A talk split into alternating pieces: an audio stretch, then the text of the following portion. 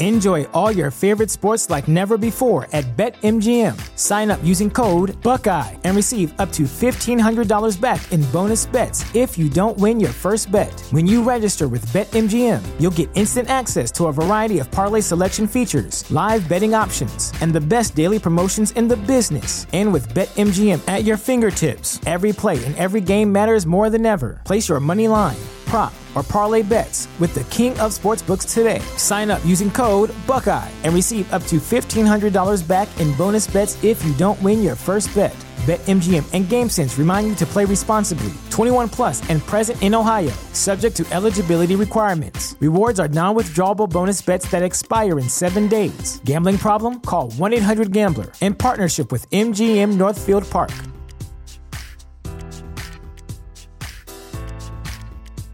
Save big money at Menards. Let the fresh air in and keep the bugs out with replacement screen for your doors and windows from AdForce. It's easy to install, durable against the elements, and comes in a variety of types to suit your needs. Repair your screens today with a roll of replacement screen on sale through May 5th. And check out more great deals happening now in our weekly flyer on menards.com.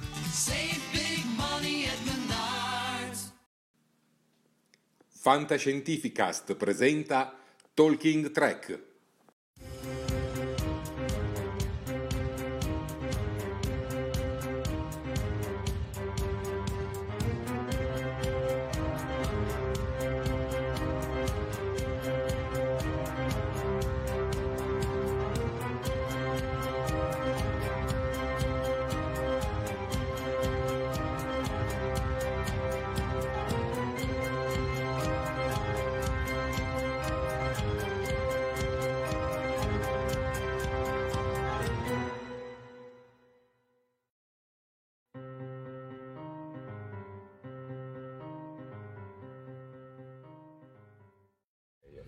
Buonasera a tutti, popolo di Star Trek e ben collegati in questa nuova diretta di Talking Trek.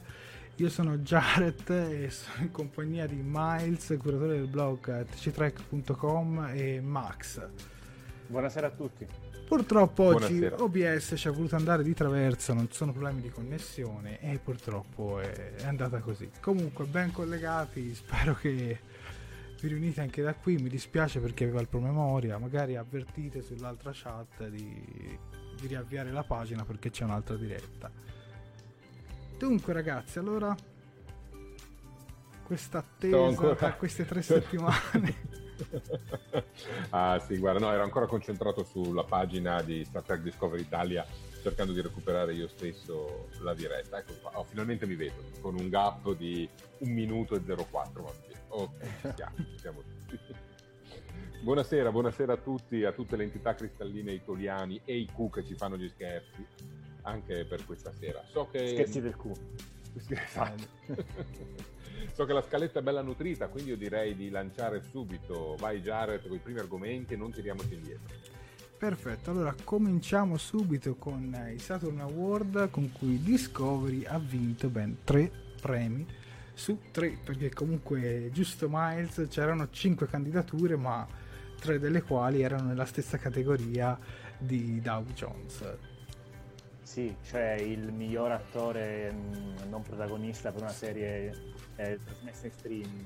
In pratica Dow Jones eh, gareggiava anche contro eh, Wilson Cruz, che è il dottor Cadver, ehm, ed Ethan Peck, che ha interpretato Spock, oltre ad eh, un, altro paio, un altro paio di attori della serie Il House e anche il ragazzino di Lost in Space, Will Robinson e ha vinto Doug Jones come miglior attore non protagonista in una di queste tre candidature che mh, eh, Discovery si è aggiudicata ai Saturn Award. Le altre due sono per eh, miglior attrice protagonista, in questo caso Sumiko Martin Green, che tra l'altro è il suo secondo premio come attrice protagonista di una serie in streaming, perché l'anno scorso ha vinto anche, anche questo premio ai Saturn Award e soprattutto un bel riconoscimento come miglior serie fantascientifica, fantasy, horror in streaming per Star Trek Discovery per la seconda stagione.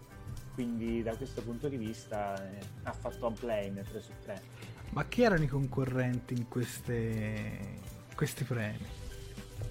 Eh, per quanto riguarda le migliori attrici, c'era mh, eh, la protagonista di Russian Doll, eh, la protagonista di Lost Space, la madre del ragazzino.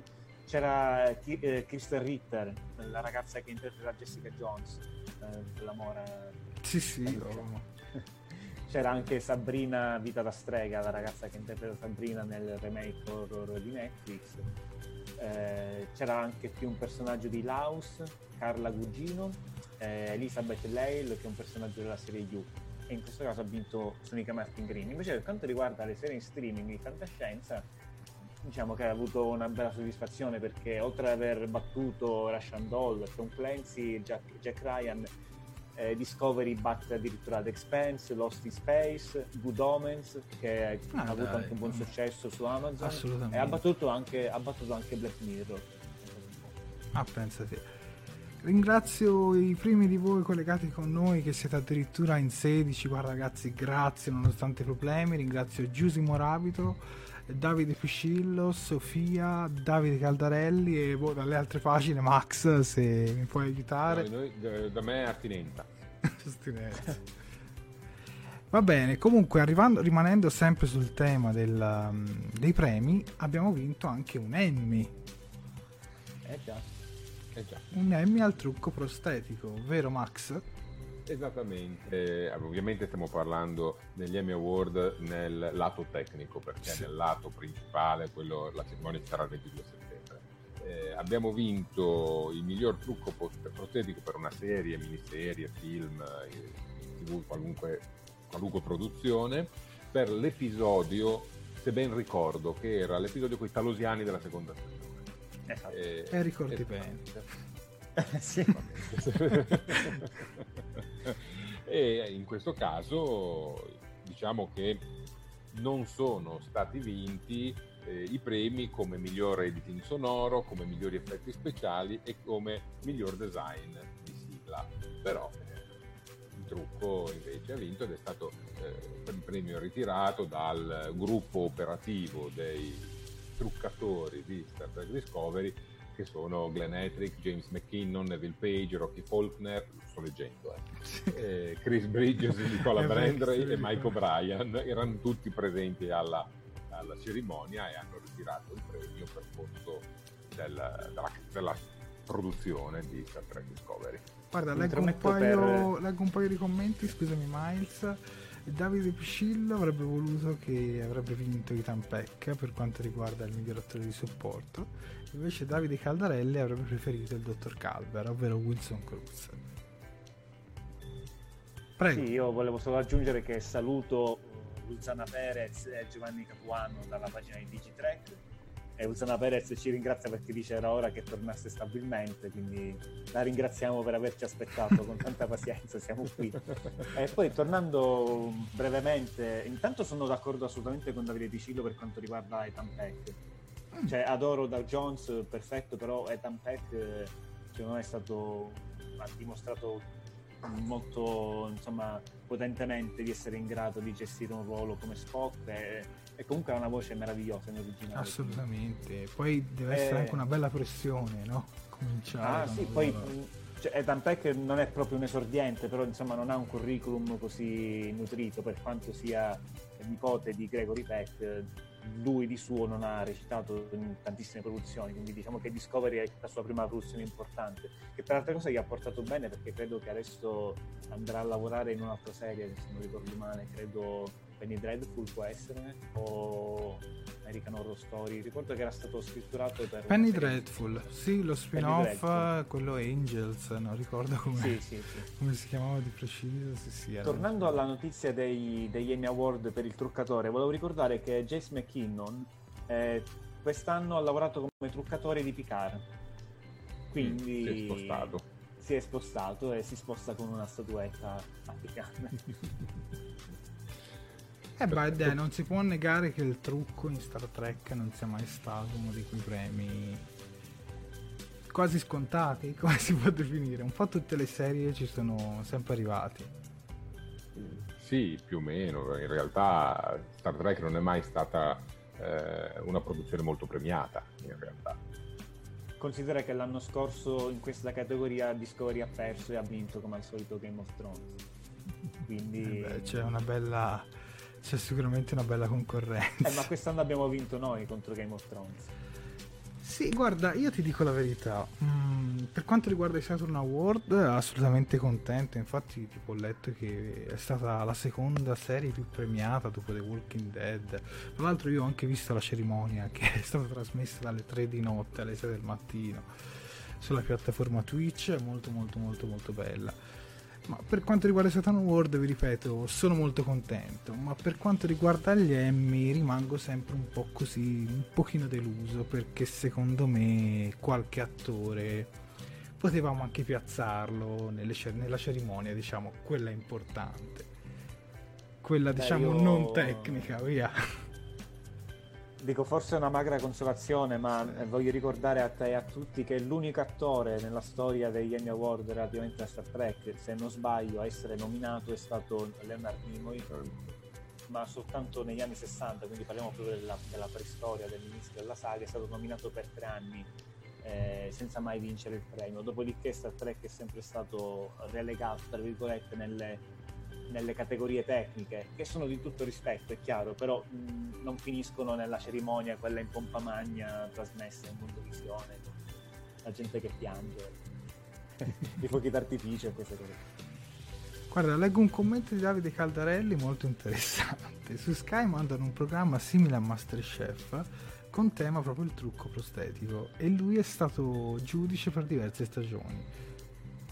Ma lui chi? Aspetta, perché io forse ho perso il, ho perso il Penso che si riferisca a McKinnon. Ah, ecco, sì, sì. Anche Glenn Etrick comunque è una specie di superstar del, del trucco prostetico. Quel- lo vediamo nella foto, quello più a sinistra di tutti, che, che sembra... Sì, che serie, anche ad After Track eh, qualche anno fa, se non ricordo male. Saluto nel frattempo Umberto Sabatino e Daniele Colantoni, collegati su TG3. Comunque, tornando un po' a questi premi, sicuramente sono importanti perché danno prestigio ad una serie TV.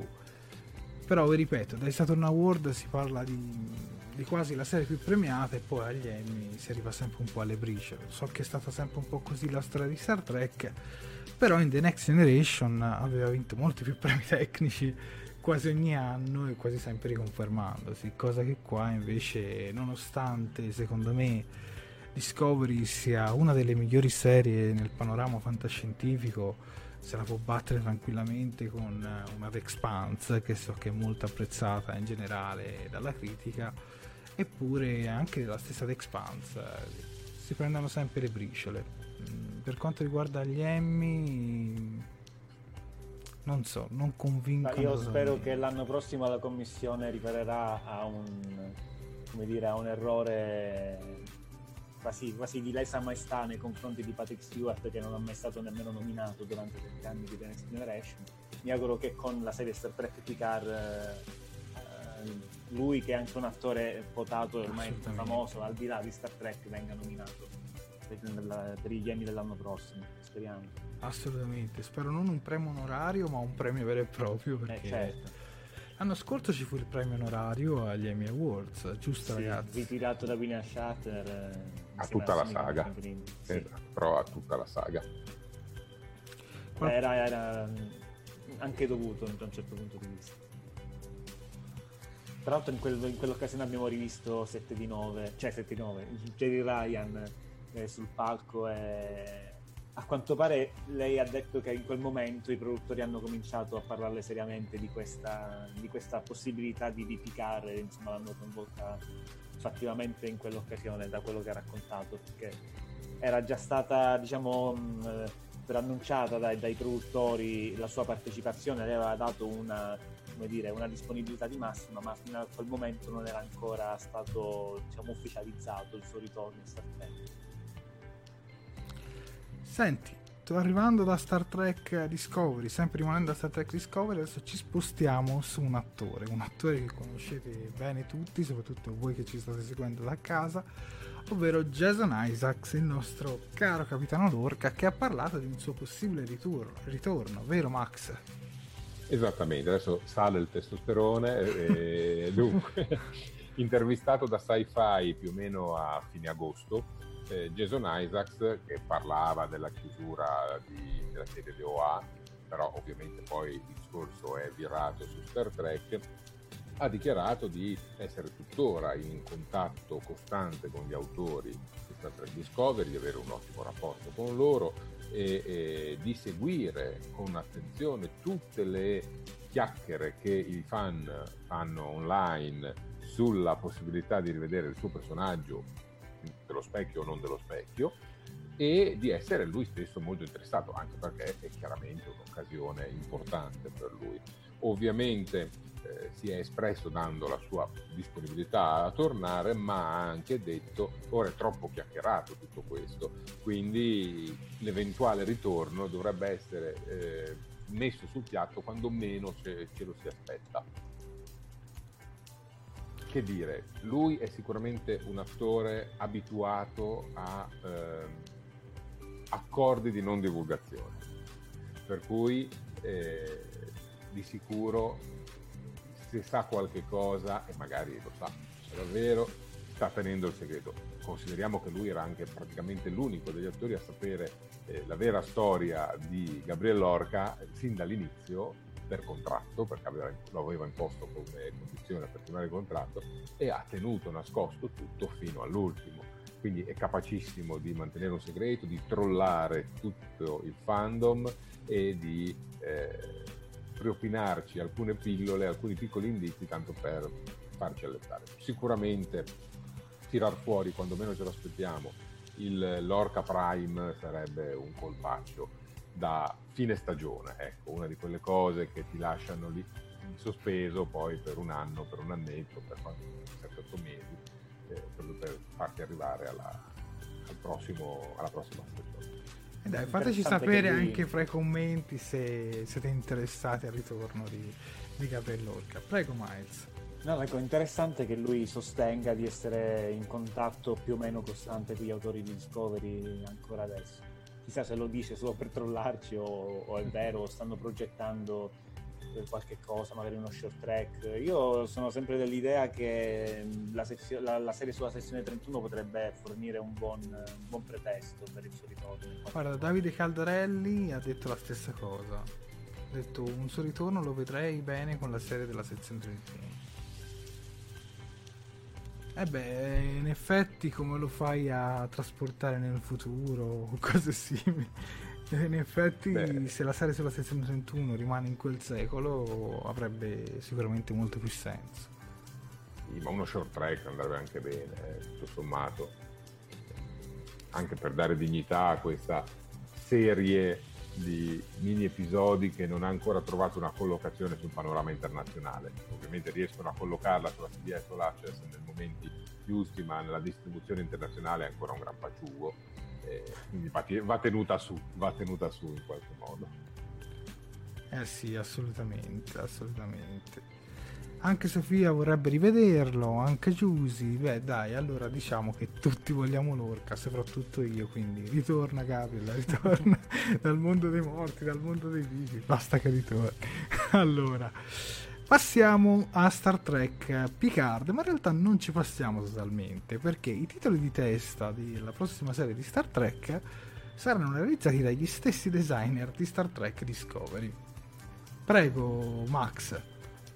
Beh, è vero, eh, quelli che non hanno vinto l'Emmy eh, per eh, il design del titolo di testa di Star Trek Discovery si occuperanno anche dei titoli di testa di Star Trek Picard. Beh, è una scelta abbastanza scontata, tutto sommato la produzione è quella, la- l'agenzia che se ne occupa quindi rimane la stessa, è la Prologue, diretta da Ana Criado. E già il lancio della sigla di Discovery aveva eh, creato un po' di subbuglio nel fandom, una sigla completamente diversa dal canonico eh, impianto di Star Trek con l'astronave eh, della serie che passa davanti e indietro eh, sullo schermo. Qui c'era stata una scelta un po' particolare, eh, quindi una scelta di abbracciare il disegno tecnico di Star Trek su uno sfondo seppiato alla Leonardo da Vinci. Scelte che eh, erano state ovviamente discusse con la produzione ampiamente, con cui Anna Criado dice di avere anch'essa un ottimo rapporto, di trovare sempre eh, collaborazione e disponibilità, ma potrebbe dire l'opposto, ma no. E, e quindi a lei l'incarico di fare una, una, nuova sigla. Ovviamente il primo pensiero del fandom è stato sarà uguale a quella di Discovery, avremo di nuovo disegni tecnici seppiate e via dicendo. In realtà non c'è nessun indizio che le cose possano andare così. Potrebbero realizzare una sigla molto diversa, molto classica, qualunque forma, in qualunque modo va comunque detto che la sigla di Discovery, per quanto di rottura rispetto alla traduzione track, rimane molto affascinante. E allora adesso mi viene spontaneo chiedervelo. Voi preferireste per Star Trek Picard una sigla alla Discovery o una sigla più nostalgica con l'astronave che passa attraverso i pianeti, dalle nebulose? Lo chiedo sia a voi che al nostro pubblico a casa. Pre- prima Miles e poi Max. Ma non lo so, cioè, dipende molto da, dall'approccio che intendono usare con la serie. Cioè, dato che eh, non è uno spoiler, lo sappiamo tutti perfettamente che Picard non sarà su un'astronave eh, perché è a fare l'uva. Ehm, e poi salirà su un'astronave che non è una nave della federazione, quindi non sarà neanche capitano se non per qualche breve momento, mentre l'altro va in gabinetto probabilmente. Eh, non ci vedo bene una, vedo bene una, una sigla fatta alla The Next Generation, eh, ma non ci vedo bene neanche una sigla fatta alla Discovery perché non, avrebbe molto senso. Quindi mi aspetto qualcosa che, cioè, se devono prendere qualche elemento dalla sigla di Discovery, sicuramente sarà eh, qualche elemento che fa effetto nostalgia, come sulla poltrona del capitano nella, nella sigla di Discovery o negli schemi del phaser, eccetera quindi probabilmente questo sarà l'unico punto di contatto di ispirazione che potrebbe esserci, visto che i creativi sono gli stessi, però mi aspetto una, serie, una sigla totalmente diversa, sia da Discovery che da quelle degli anni 90. Ma ti aspetti anche di ritrovare gli stessi easter egg che poi si riconfermano dentro la serie? O... Nel senso, quegli elementi che vedi nella sigla e poi a un certo punto poi si vedono anche nella serie. Non lo so, no, questo, questo non lo so sinceramente la mia fantasia non ci arriva. Va bene, lascia la parola a Max. Cosa ne pensi? Vabbè, in Star Trek Voyager passava la Voyager, in Star Trek Deep Space Nine c'era Deep Space Nine e la Defiant, in Star Trek Enterprise passava l'Enterprise, in TNG Enterprise D e in, nella serie classica l'Enterprise, qui passerà Picard avanti, indietro, avanti. La, la, pelata di Picard. no, a parte tutto, è ovvio che non può essere così, non ci può neanche essere l'astronave di riferimento, secondo me, a meno che non gli testino un'astronave dell'occasione.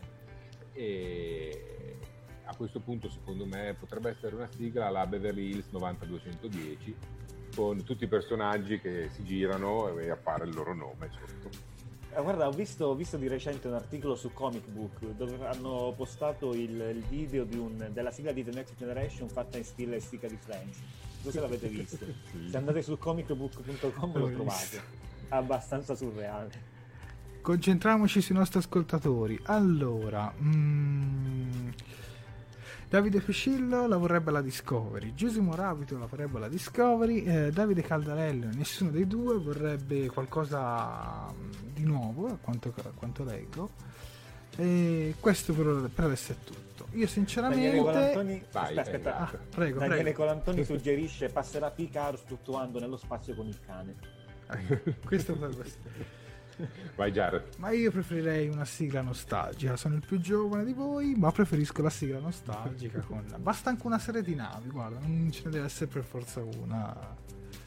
Oppure che so, boh, far vedere degli elementi che non so, che poi tu puoi rivedere nella serie, però invece che l'animazione me li fai vedere per bene. Ecco, il problema è il cubo Borg. Il cubo Borg che torna eh, sarebbe... e passa e passa. Ecco, la serie con il cubo Borg che passa per tutte Sarebbe bellissimo. No, rimanendo sullo stile Discovery, quindi fondo pergamenato seppiato, un nuovo vitruviano, beh, l'ho messo così, però è Picard, però è Picard eh, nudo con la pelata in tutte le posizioni. Vabbè, è il cane a coprire le vergogne, però. È il cane, come una foglia di vite, dai, una foglia di vite. esatto. Eh vabbè, dai ragazzi. Arriviamo alla prossima notizia e la prossima notizia ve l'anticipo con un video. Un video di Jonathan Dell'Arco che svela una mezza... Come dire Riccardo? È come dire Miles? Una mezza... Ovvietà forse. Boh. Non lo so, potrebbe essere anche una sorpresa. Prego.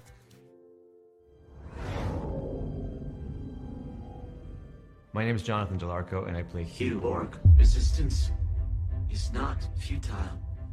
My first point of contact with Star Trek was when I was 10 years old, learning English on my parents' old sofa, and I would fall asleep to Star Trek. When I first played Hugh um, in the 90s, one of my favorite memories on set was meeting Whoopi Goldberg.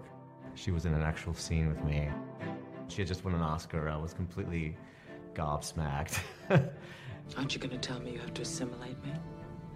You wish to be assimilated? And she was really nice. She, she said, uh, "Get out of that makeup and come and say goodbye to me before you go home." She was awesome. You don't look so tough. I think the creative influences from being an immigrant in general, when you're playing a character who's been disconnected from the collective and is longing for home, was not that much of a stretch for me to tap into that feeling of um, being lonely. You gave me a sense of individuality, changed me, then sent me back to the collective. You know, I think that that was a big key to that character, always has been, continues to be, really. So. The Borg were a single minded collective. The voices in our heads were smooth and flowing. But after I returned, those voices began to change. They became uneven, discordant. For the first time, individual Borg had differing ideas about how to proceed. I am about to come back as Hugh the Borg after 20 blue years. it's been a really great journey recreating him because so much has changed in his life and likewise in my own life. It's been a great opportunity to tap into my own experiences and bring it to this new show. I am Hugh.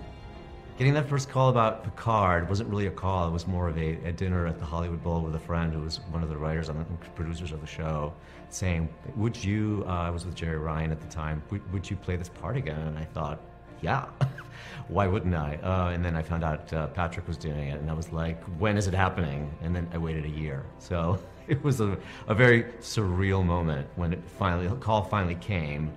I was like, wow, this is really happening. It's kind of an amazing circle. I've been shooting for the last three months. Stepping back on a Star Trek set, uh, one that is as sort of epic and large as this one, and it's a much more bigger production than the one I did that many years ago, was really mind-bending because you're you're just in a whole new world, and these sets are so expansive and big.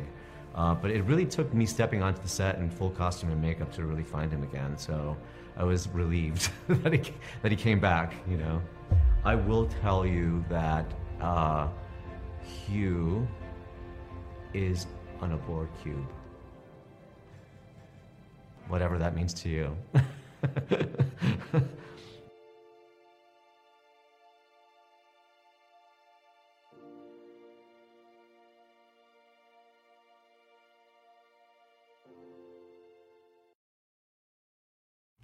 Bentornati su Talking Track, questo video di StarTrek.com è stato sottotitolato dal nostro caro TG Trek, ovvero Miles.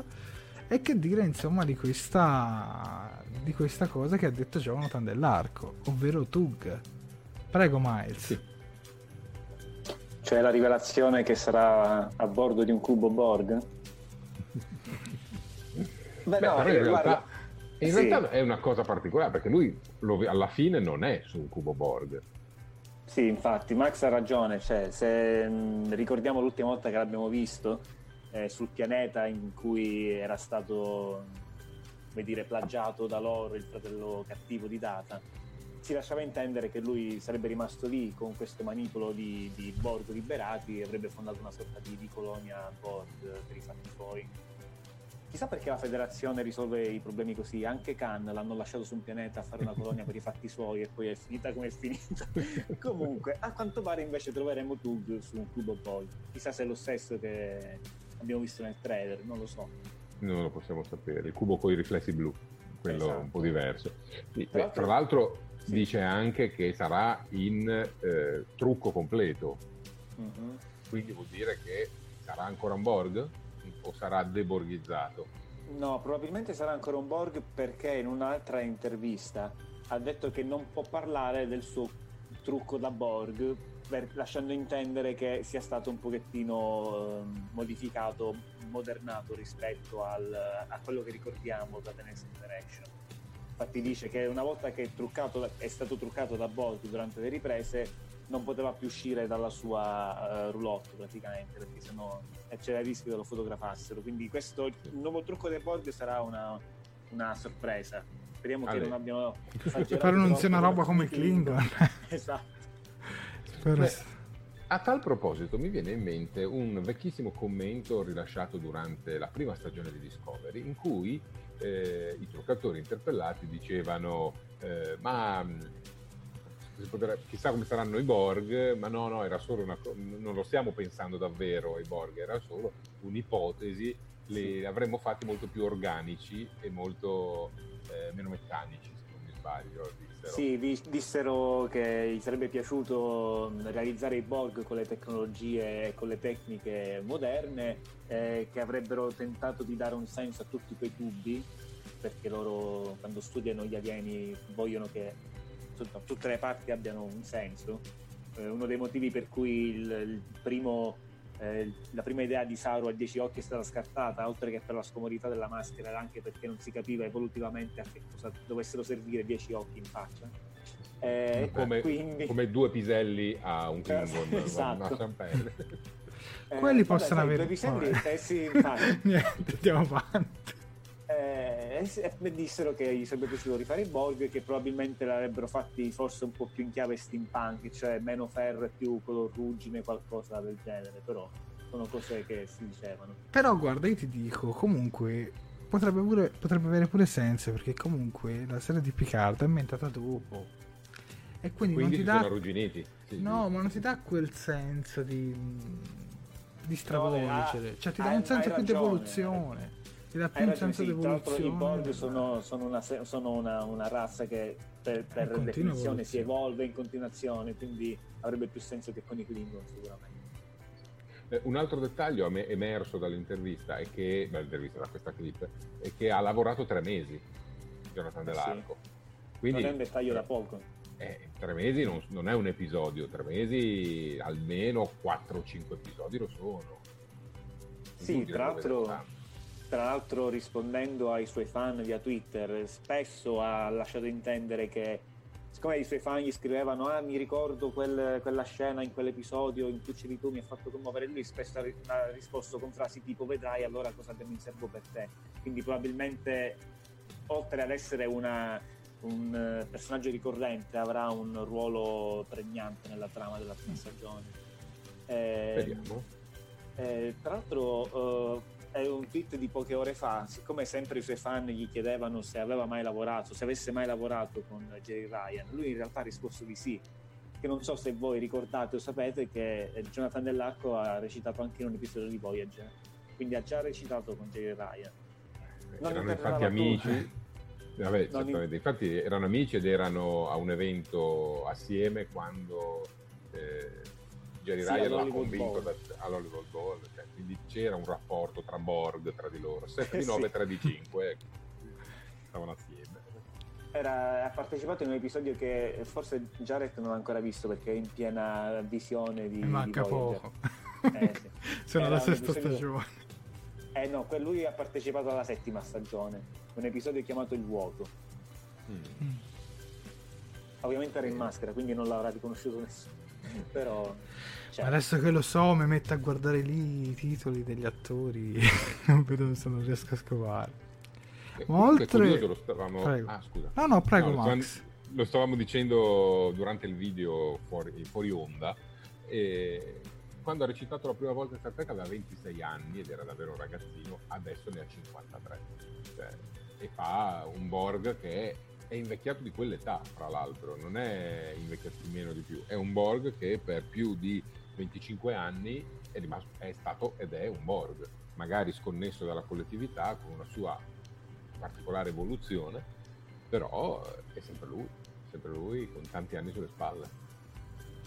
E tra l'altro questo discorso della collettività è stato sollevato da un utente sulla pagina Picard di Jared, eh, perché insomma si supponeva mh, mi dispiace doverti fare un po' uno No, no, spoiler. prego. Sì, spoiler di 30 anni fa. Eh, eh, lo so. Si 20, supponeva eh. che. beh, no, vabbè, adesso sul vago. Si supponeva con la fine di Voyager che il problema Borg fosse stato risolto e quindi qualcuno ha sollevato l'obiezione: ma come che ci sono ancora i Borg in Picard e in Lock? Beh, ricordiamoci che eh, Tug era stato scollegato dalla collettività. Quindi probabilmente anche questo cubo Borg che a quanto pare è nella disponibilità dei Romulani, perché dal trailer sembra che sia gestito da un manipolo di Romulani, probabilmente non fa parte della collettività Borg, è qualcosa di, di differente. Sicuramente interessante. Ma oltre ai Borg, eh, si parla anche adesso anche di Klingon. Si sa che le riprese di Star Trek Discovery sono ultimate, sono terminate. Era spuntata questa firma, come chiamava, questa firma sul Chuck, fra cui compare anche il nome di Michael Dorn. Però, a quanto è uscito qualche giorno fa su TG Trek, è stata smentita la sua presenza, giusto Miles? Sì, è stato smentito, è stato smentito il fatto che abbia partecipato alle, alle riprese. Mm. Che volendo un po' piegare la logica, non è esattamente una smentita al fatto che abbia partecipato alla serie in toto. Eh, non hanno neanche né confermato né smentito che quella sia la sua firma, per la verità. L'unica cosa, l'unica dichiarazione che ha raccolto Newsweek eh, da parte di un rappresentante dei produttori che ha verificato con l'ufficio casting prima di dare questa risposta è che Michael Dorn non ha partecipato alle riprese della serie. Mm, è assolutamente possibile che si trovasse da quelle parti, visto che comunque lo sappiamo tutti che il cast di The Next Generation si mantiene sempre in stretti contatti. eh, e ricordiamo che la serie si, si gira in California, non è a Toronto, quindi California, Los Angeles, insomma, gli attori vivono più o meno sempre in quella zona lì. Però devo dire che mm, firmare un Chuck ha un significato abbastanza preciso, quindi questo fa, lascia pensare. Tra l'altro poi- un Chuck rimane, che rimane in mano a un operatore di ripresa, cioè quindi Esatto. Eh, quello. un souvenir. Quindi voglio dire che hanno smentito, però non sarebbe neanche la prima volta che smentiscono qualche cosa e poi in realtà... No, ma vai, cita questi, eventi, cita questi eventi, prego. Ma, per esempio Marina Sirtis è lo stesso, lo stesso Michael Dorn fino a poche settimane fa praticamente, fino a prima del Comic Con di, di San Diego. Continuavano a dire di non essere mai stati contattati dalla produzione, che Patrick Stewart era mortificato per non averli coinvolti e poi invece abbiamo scoperto che praticamente c'erano tutti, c'era lei, c'era Riker. Eh, poi avevano detto che la serie non si sarebbe chiamata Star Trek Picard e poi boom, rullo di tamburi, la serie si chiama Star Trek Picard. Eh, l'anno scorso dissero che no, non si poteva fare vedere di nuovo Spock in Star Trek, sarebbe stato troppo difficile trovare qualcuno all'altezza e poi hanno mostrato Spock in Star Trek Discovery. Però sai che Quindi- c'è la boccata perché ho detto, ma devo Ma giocare il quinto, non lo so. Ma pure io, quindi boh, è, è una smentita da prendere con le pinze. Ah, avevano anche, si vociferava del, eh, della partecipazione di Spinner e questa di Brent Spinner e questa, questa voce era stata anche messa a tacere, era stato addirittura cancellato un articolo e poi abbiamo scoperto che No, era anche- stata cancellata la fonte dell'articolo che riportava questa notizia. era stato proprio cancellato l'articolo e Sì, sì, no, a un certo punto sì. Ma se per questo torniamo proprio alle origini, quando era trapelata la prima immagine dei Klingon di Discovery, Sì. avevano detto Ah, sì. non sono Klingon. E lì forse avevano ragione. Saluto Omar Serafini. Ciao Omar, eh, ricordiamo che questa diretta Omar è diciamo, lo showrunner di Fantascientificast e ricordiamo che questa diretta giovedì prossimo andrà in onda, andrà in onda, diciamo andrà in formato podcast solo audio sulla piattaforma di Fantascientificast su Podbean, iTunes e così via. Comunque, insomma, queste riprese sono terminate, sappiamo che gli episodi sono 10. E dunque adesso non ci resta che insomma aspettare delle novità e soprattutto una data da questa Star Trek Picard. Parliamo infatti adesso del Comic Con di New York. Prego Max, Cosa ci possiamo Beh, ci- aspettare da questo Comic Con di New York? Beh, innanzitutto due panel, uno su Discovery e uno su Picard, con la solita pletora di attori e Kurtzman a saltellare di qua e di là a dare notizie vere o false, questo non lo possiamo sapere. Eh, la data, per chi si volesse collegare, è sabato 5 ottobre. L'orario italiano del primo panel sarà dalle 19 alle 19.45, in questo caso Discovery, a seguire eh, dalle 19.45 alle 20.30 il panel con Picard. Saranno presenti gli attori del cast che adesso vado a leggere eh, in toto. Eh, dunque, per Discovery avremo Soniqua Martin Green, Doug Jones, Mary Wiseman, Anthony Rapp, Wilson Cruz e David Ayala, Che nuovo, nuovo- personaggio nuovo Booker. personaggio. Esatto. Eh, probabilmente parleranno un po' della terza stagione, non escludiamo che facciano vedere qualche cosa, magari una clip dietro le quinte. Questo potrebbe essere il momento Sì. per una clip dietro le quinte. Per quanto riguarda invece Star Trek Picard, abbiamo Patrick Stewart ovviamente, Alison Pill, eh, Isa Briones, Michel Hard, Santiago Cabrera, Harry Trudaway eh, e Evan Evagora, eh, o Evagora per l'accento, il Elnorn, il, Elnor, il romulano spadaccino asiatico, asiaticheggiante. Elfo. Elf, l'elfo. A questo punto vi chiedo, a questo punto scusa, e Kurtzman, calcola- è Kurtzman, eh, Eh Kurtzman. Sì. questo Mancano le punto guest star, ufficialmente. Non ho capito niente, comunque dicevo... No, dicevo che mancano le guest star di Picard a questo panel, a meno che non facciano la solita sorpresa di entrare alla fine. Vabbè, Ma questo-. E soprattutto mancano gli attori di Short Tracks, eh, ovvero Anson Mm. Mount, Ethan Peck, eh, Rebecca Romijn. Loro mancano. A questo punto io mi chiedo e vi chiedo, e anche voi da casa, che cosa vi aspettate di vedere da questo Comic Con di New York. Sappiamo che è il, diciamo, il secondo più grande palcoscenico dopo il Comic Con di San Diego e quindi ci dobbiamo aspettare almeno un trailer, almeno la data di uscita. Io comincio io, poi lascio la palla a Miles, Max e poi al pubblico. Allora, secondo me uscirà um, un making of, uh, ovvero ci faranno vedere la lavorazione della terza stagione di Discovery, ma non vedremo un trailer vero e proprio. Per quanto riguarda Picard, secondo me lì potrebbe starci un altro trailer e soprattutto la data di uscita precisa, perché se parliamo di inizi inizio 2020 penso sia arrivata l'ora di, di farci sapere qualcosa, almeno secondo me. Secondo te Miles? Ma secondo me invece l- ho l'impressione che sarà al contrario, probabilmente hai ragione tu perché chiaramente Picard è la serie più attesa in questo momento, ma proprio per questo motivo, dato che è già stata ampiamente festeggiata al Comic Con di San Diego col trailer e tutto quanto, mentre di Discovery, a parte questo, l'inclusione di questo nuovo personaggio, Cleveland Booker, interpretato da David Ayala, non abbiamo visto nulla. Io in realtà mi aspetto qualcosina in più su Discovery a questo giro Mm. anche perché sappiamo che da poche settimane, forse la settimana scorsa più o meno, eh, Jonathan Frakes ha terminato le riprese del, del terzo episodio della terza stagione, quindi probabilmente se faranno vedere un making of mi aspetto di vedere qualcosa che eh, coinvolga anche Frakes da questo punto di vista. E mi aspetto un- almeno un teaserino perché ragazzi dalla terza stagione di Discovery non abbiamo visto assolutamente nulla. Eh, sul, sul panel di Picard ehm, non, sap- cioè, non saprei che altro potrebbero mostrare senza, come dire, spoilerare ulteriormente. Al- durante il Comic Con di San Diego hanno fatto, hanno, si sono sparate veramente le loro migliori cartucce con quel trailer, con eh, Data, Mancano con solo le date di 7-9, uscita. con il Borg. Quindi, boh, eh, ok, magari ci fanno vedere Riker e Diana, però capisci, poi si passa da, dalla, da, da accendere l'hype a, non so, a, a Ah, fare a veramente bruciarti spoiler. per troppare Eh, quindi fuoco, sì. sì, sì. A Max chiedo la sua e gli chiedo anche se secondo lui ci diranno finalmente la data di uscita di questi short tracks. Prego Max.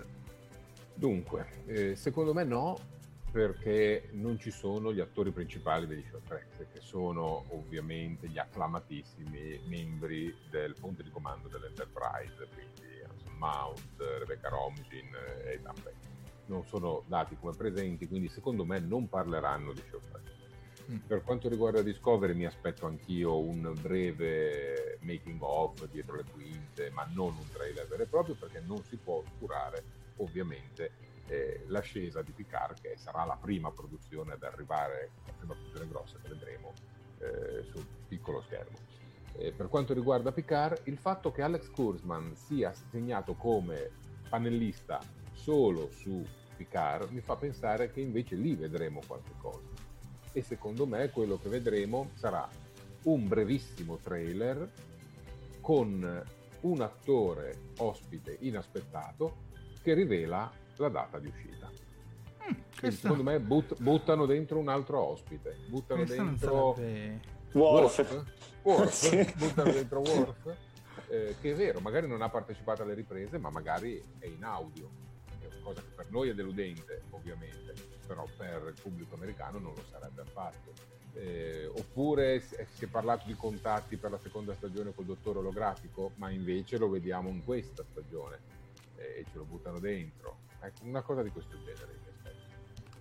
Adesso la parola al pubblico e mm, Giusimo Ravito dice per lei hanno già esplorato troppo. Per Davide Ficillo si aspetta di vedere che sul panel apparirà a sorpresa Dorn e Levar Barton. E Levar Barton non è così scontato, cioè non è che non possa succedere.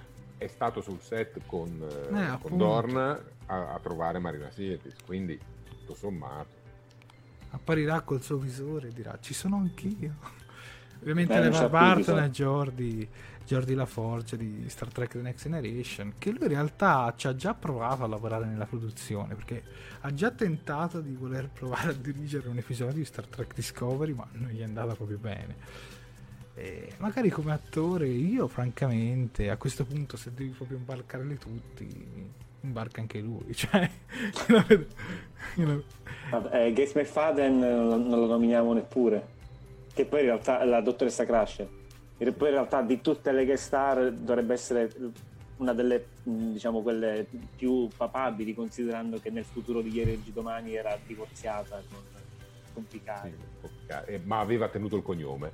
e aveva tenuto il nome. Aveva tenuto il cognome.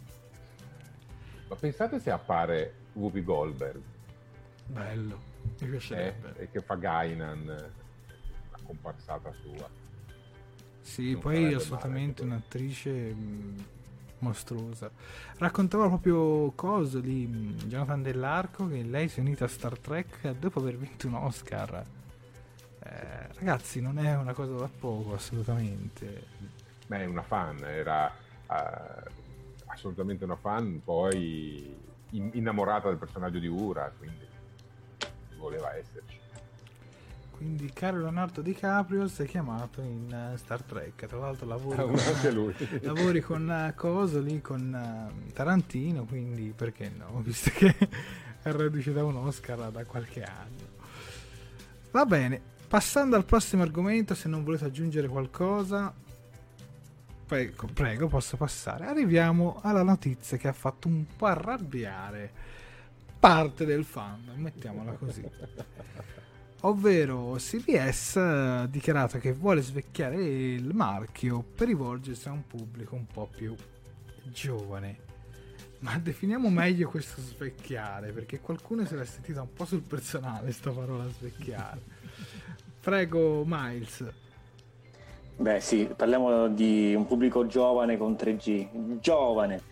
Eh, ma allora dobbiamo intanto inquadrare il contesto. Chi parlava era David Nevins, che è il direttore creativo di CBS. Stava parlando in una conferenza eh, di media, insomma, di settore abbastanza specifico. E Star Trek non era neanche l'argomento principale di questa conferenza. Lui stava semplicemente illustrando i vantaggi di questa fusione tra CBS e, Via- e Viacom che si è consumata il mese scorso e ha dato vita a questo nuovo marchio Viacom CBS e insomma stava illustrando il fatto che adesso CBS potrà contare non solo su tutte le proprietà intellettuali di Viacom ma sulla loro esperienza, sulla loro, diciamo, sulla la loro infrastruttura perché Viacom possiede MTV, possiede Nickelodeon, possiede ovviamente la Paramount Pictures e mh, stava a un certo punto in un passaggio di questo suo eh, intervento in merito ha parlato di Star Trek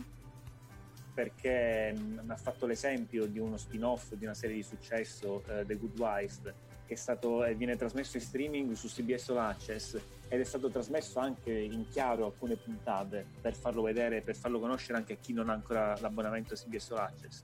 E questa strategia è stata adottata anche con Star Trek Discovery all'inizio, l'episodio pilota è stato trasmesso in chiaro. E quindi ha parlato di Star Trek e nel- nell'ottica di voler far conoscere Star Trek a più gente possibile ha detto sì è un marchio con una lunga storia eh, onorevole alle spalle ma abbiamo bisogno di svecchiare più, di- più che svecchiare il marchio lui ha detto esplicitamente svecchiare la fanbase.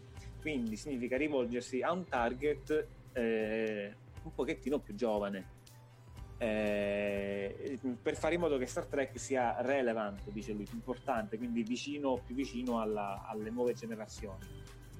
Ora eh, è chiaro che si stava probabilmente ehm, riferendo a- soprattutto alla serie animata in CGI che andrà in onda su Nickelodeon, da non confondersi con Lower Decks che andrà in onda su CBS All Access. Eh, anche questa rivolta a un pubblico più giovane, però è chiaro che mh, insomma non l'ha mai nascosto né CBS né Kurzman che l'obiettivo è quello di eh, espandere l'universo, il franchise in dove è possibile ed è, ed è chiaro che non lo puoi fare facendo una serie fotocopia dopo l'altra, è chiaro che ti rivolgerai a più target diversi, sfruttando Esatto. al massimo sfruttando al massimo le possibilità dello streaming che negli anni 90 non c'erano, cioè negli anni 90 avevi un canale una serie alla volta che potevi produrre, magari due se le andavi in syndication, come è successo di Space Nine e Voyager, ma dovevi fare delle serie mh, per tutti sostanzialmente. Con lo streaming, avendo la necessità di avere un catalogo che quindi sia in grado di, di offrire tanta varietà, questo, questo non è più un problema, anzi diventa un vantaggio creare tanti prodotti per tanti target diversi. Ed è chiaro che non puoi rivolgerti solo a chi c'era già negli anni 60. Sì, ma più che altro colgo anche la palla al balzo per dire che comunque loro stanno provando a coinvolgere altri target, ma non è che togliano di mezzo gli altri target. Nel senso, Star Trek Picard è sicuramente un tentativo proprio fatto per eh, i fan, come dire, un po' più, più stagionati, ecco, per non dare uno più stagionati. Quindi in realtà loro stanno puntando a a una strategia ben precisa che attira un po' tutte le fasce. E secondo me comunque fanno, fanno molto molto molto bene. Nella scorsa diretta Max proprio mi faceva presente che magari una serie per bambini che a noi non ci possa magari non interessare, magari può interessare a qualcun altro. Prego Max. Ma sì, è esattamente questo. Eh, da un lato dobbiamo abbandonare, ma l'avevo già detto, in fin dei conti, il concetto che sei un fan e quindi devi assolutamente guardare tutto quello che viene prodotto. Lo so che sembra un'eresia, ma non è più un concetto attuale. Eh, nel momento in cui vengono prodotti dei contenuti per fasce di età differenti, con linguaggi differenti, eh, il fan più adulto, lo- la- l'ascoltatore più adulto può coscientemente scegliere di non guardare un determinato prodotto, come il fan più giovane difficilmente si avvicinerà al prodotto di stampo più adulto, che magari ha anche contenuti che non sono adatti a quel genere di pubblico. Eh, lo scopo evidentemente della CBS è quella di introdurre nuovi fan che con il tempo potranno avvicinarsi alle serie più adulte e potranno portare avanti questa base di cui hanno bisogno. Anche perché, diciamo la verità, quelli che c'erano negli anni 60, eh, beh, piano piano vanno a spegnersi, eh. non è che... Dio. Eh, vabbè, sono, sono- sono io il più vecchio del gruppo e non c'ero negli anni 60, però il concetto è questo, cioè una volta che i fan spariscono devono entrare dei nuovi fan. Beh, sicuramente devi marchio- rafforzare. Ma comunque, cioè, per me, al di là della serie animata, comunque già Discovery è stato un tentativo anche per avvicinare un pubblico, diciamo, giovane adulto di una fascia 18-25. Almeno ne- nella prima stagione si vedeva molto questo.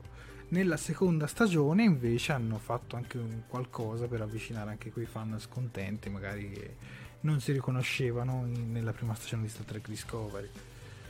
Per me comunque già la produzione sulla serie se- della sezione 31 e mm, Lower Decks eh, e altre sono comunque prodotti che cercano anche di avvicinare un pubblico, mettiamola così, ventenne.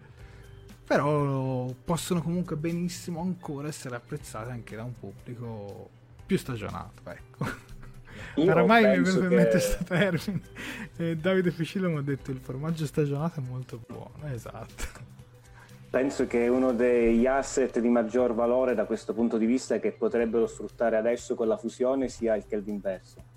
Assolutamente. Cioè adesso, adesso si potrebbe veramente pensare ad una serie, non dico sull'Enterprise con Chris Pine, che eh, costa caro Chris Pine a quanto pare, però creare una serie in quell'universo lì eh, penso che pagherebbe anche perché nonostante ormai l'ultimo film risalga al 2016 eh, sia un po' sparito dai radar per colpa di, di questo mh, problema contrattuale che c'è stato tra Paramount e Chris Pine. Comunque il Kelvin Verso continua ad avere un certo seguito, mh, escono ancora videogiochi, c'è un videogioco per mobile che Sì, ha abbastanza successo, Fleet Command.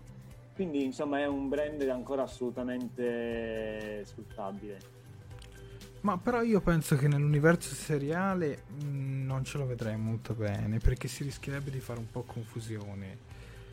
In quello televisivo invece secondo me un, un film per la televisione per dire anche quello secondo me ci starebbe. Però quella, quel cast non credo che si abbasserebbe No, no, a fare... cast no, ma quel, quell'universo. linea Però uno spin-off dici su quell'universo ci potrebbe stare. Va bene ragazzi, siamo arrivati in chiusura. mm, Volete aggiungere qualcosa? Sì, una piccola coda a questo discorso su Kelvin. Eh, per esempio, si era parlato all'inizio, proprio inizio inizio, quando ehm, Kurtzman è stato scritturato, è stato ingaggiato da CBS per espandere il franchise, di una serie sulla, sulla della Flotta Stellare. Addirittura erano circolati i nomi de- de- degli autori, degli showrunner, e di questa serie non si è saputa più niente. Io non, non mi stupirebbe se poi si scoprisse che questa serie sulla Flotta Stellare è ambientata nel Kelvin. Max? Ma io invece voglio fare un piccolo excursus sul cofanetto home video eh, di- della seconda stagione di Star Trek Discovery. Sappiamo già che uscirà eh, il 12 novembre negli Stati Uniti e il 19 novembre in Italia. Si può preordinare su Amazon ovviamente, ha un costo di 31,90 euro per il Blu-ray e 31,84 per eh, il DVD. Quello che forse non si sa bene è che dovrebbe uscire in contemporanea anche l'edizione Steelbook con esattamente gli stessi contenuti speciali e non speciali. Eh, attualmente non è disponibile in preordine in Italia, però la data di uscita parrebbe proprio essere la stessa. Eh, ricordiamo che all'interno, oltre ai tantissimi contenuti speciali e tutta la seconda stagione, ci saranno ben due short tracks invece che quattro, perché verranno introdotti solo quelli eh, che hanno a che fare con gli episodi regolari. Nello specifico l'episodio Fuggiasca e La stella più brillante, cioè quello dedicato alla regina Po e quello dedicato a Saru sul proprio pianeta. Fine. Va bene. Da Jared, il tripolo, Miles e Max, il tripolo guest star della, della diretta. Io ringrazio tutti quanti per essere stati con noi, eh, soprattutto i miei due grandi opinionisti. E veniteci a trovare anche su Instagram, su YouTube, con- sempre scrivendo Talking Track e soprattutto sul sito di tctrack.com. Io vi ringrazio e ci rivediamo alla prossima live. Ciao a tutti!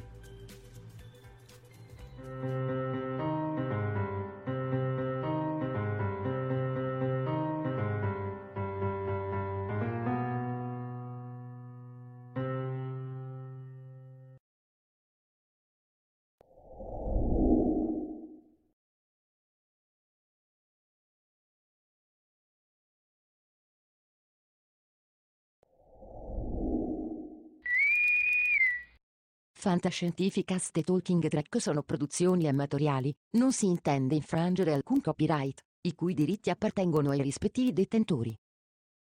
Fantascientificast e Talking Track non sono in nessun modo affiliati o sponsorizzati da CBS Corporation o da chi detiene l'uso del marchio Star Trek in Italia. Il podcast ha carattere esclusivamente ricreativo e divulgativo, non ha alcun scopo di lucro e viene diffuso gratuitamente.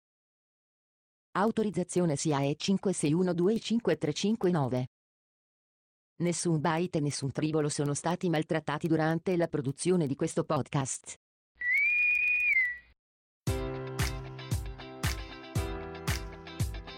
Enjoy all your favorite sports like never before at BetMGM. Sign up using code Buckeye and receive up to $1,500 back in bonus bets if you don't win your first bet. When you register with BetMGM, you'll get instant access to a variety of parlay selection features, live betting options, and the best daily promotions in the business. And with BetMGM at your fingertips, every play and every game matters more than ever. Place your money line prop, or parlay bets with the king of sportsbooks today. Sign up using code Buckeye and receive up to $1,500 back in bonus bets if you don't win your first bet. BetMGM and GameSense remind you to play responsibly. 21 plus and present in Ohio, subject to eligibility requirements. Rewards are non-withdrawable bonus bets that expire in seven days. Gambling problem? Call 1-800-GAMBLER. In partnership with MGM Northfield Park.